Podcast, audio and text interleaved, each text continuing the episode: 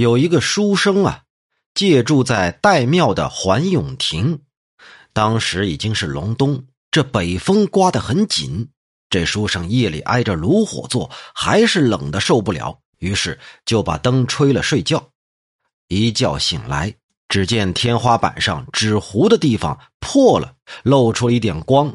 他觉得很奇怪，悄悄地披上衣服起来。从破口处仔细看，只见有一个漂亮的妇人，身高不满二尺，紫色衣服，青色裤子，穿着红鞋子，小脚纤细的好像手指一样，梳着当时很流行的发髻，正在那儿烧火做饭。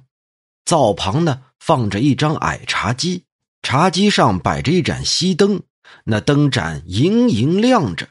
他心中就想。这妇人一定是狐狸精吧？正在凝视的时候，他突然一不留神没憋住，打了个喷嚏。那夫人吓了一跳，一时间慌鼠就碰倒了那茶几，把灯也给弄倒了，于是就什么都看不见了。到第二天早上，书生弄破了天棚去查看，只见有黄泥铸成的小灶台，非常的光洁，铁锅呢有碗那么大。里面的饭还没熟，小小的熄灯盏倒在茶几下面，灯油洒了一片，显得颇为狼藉。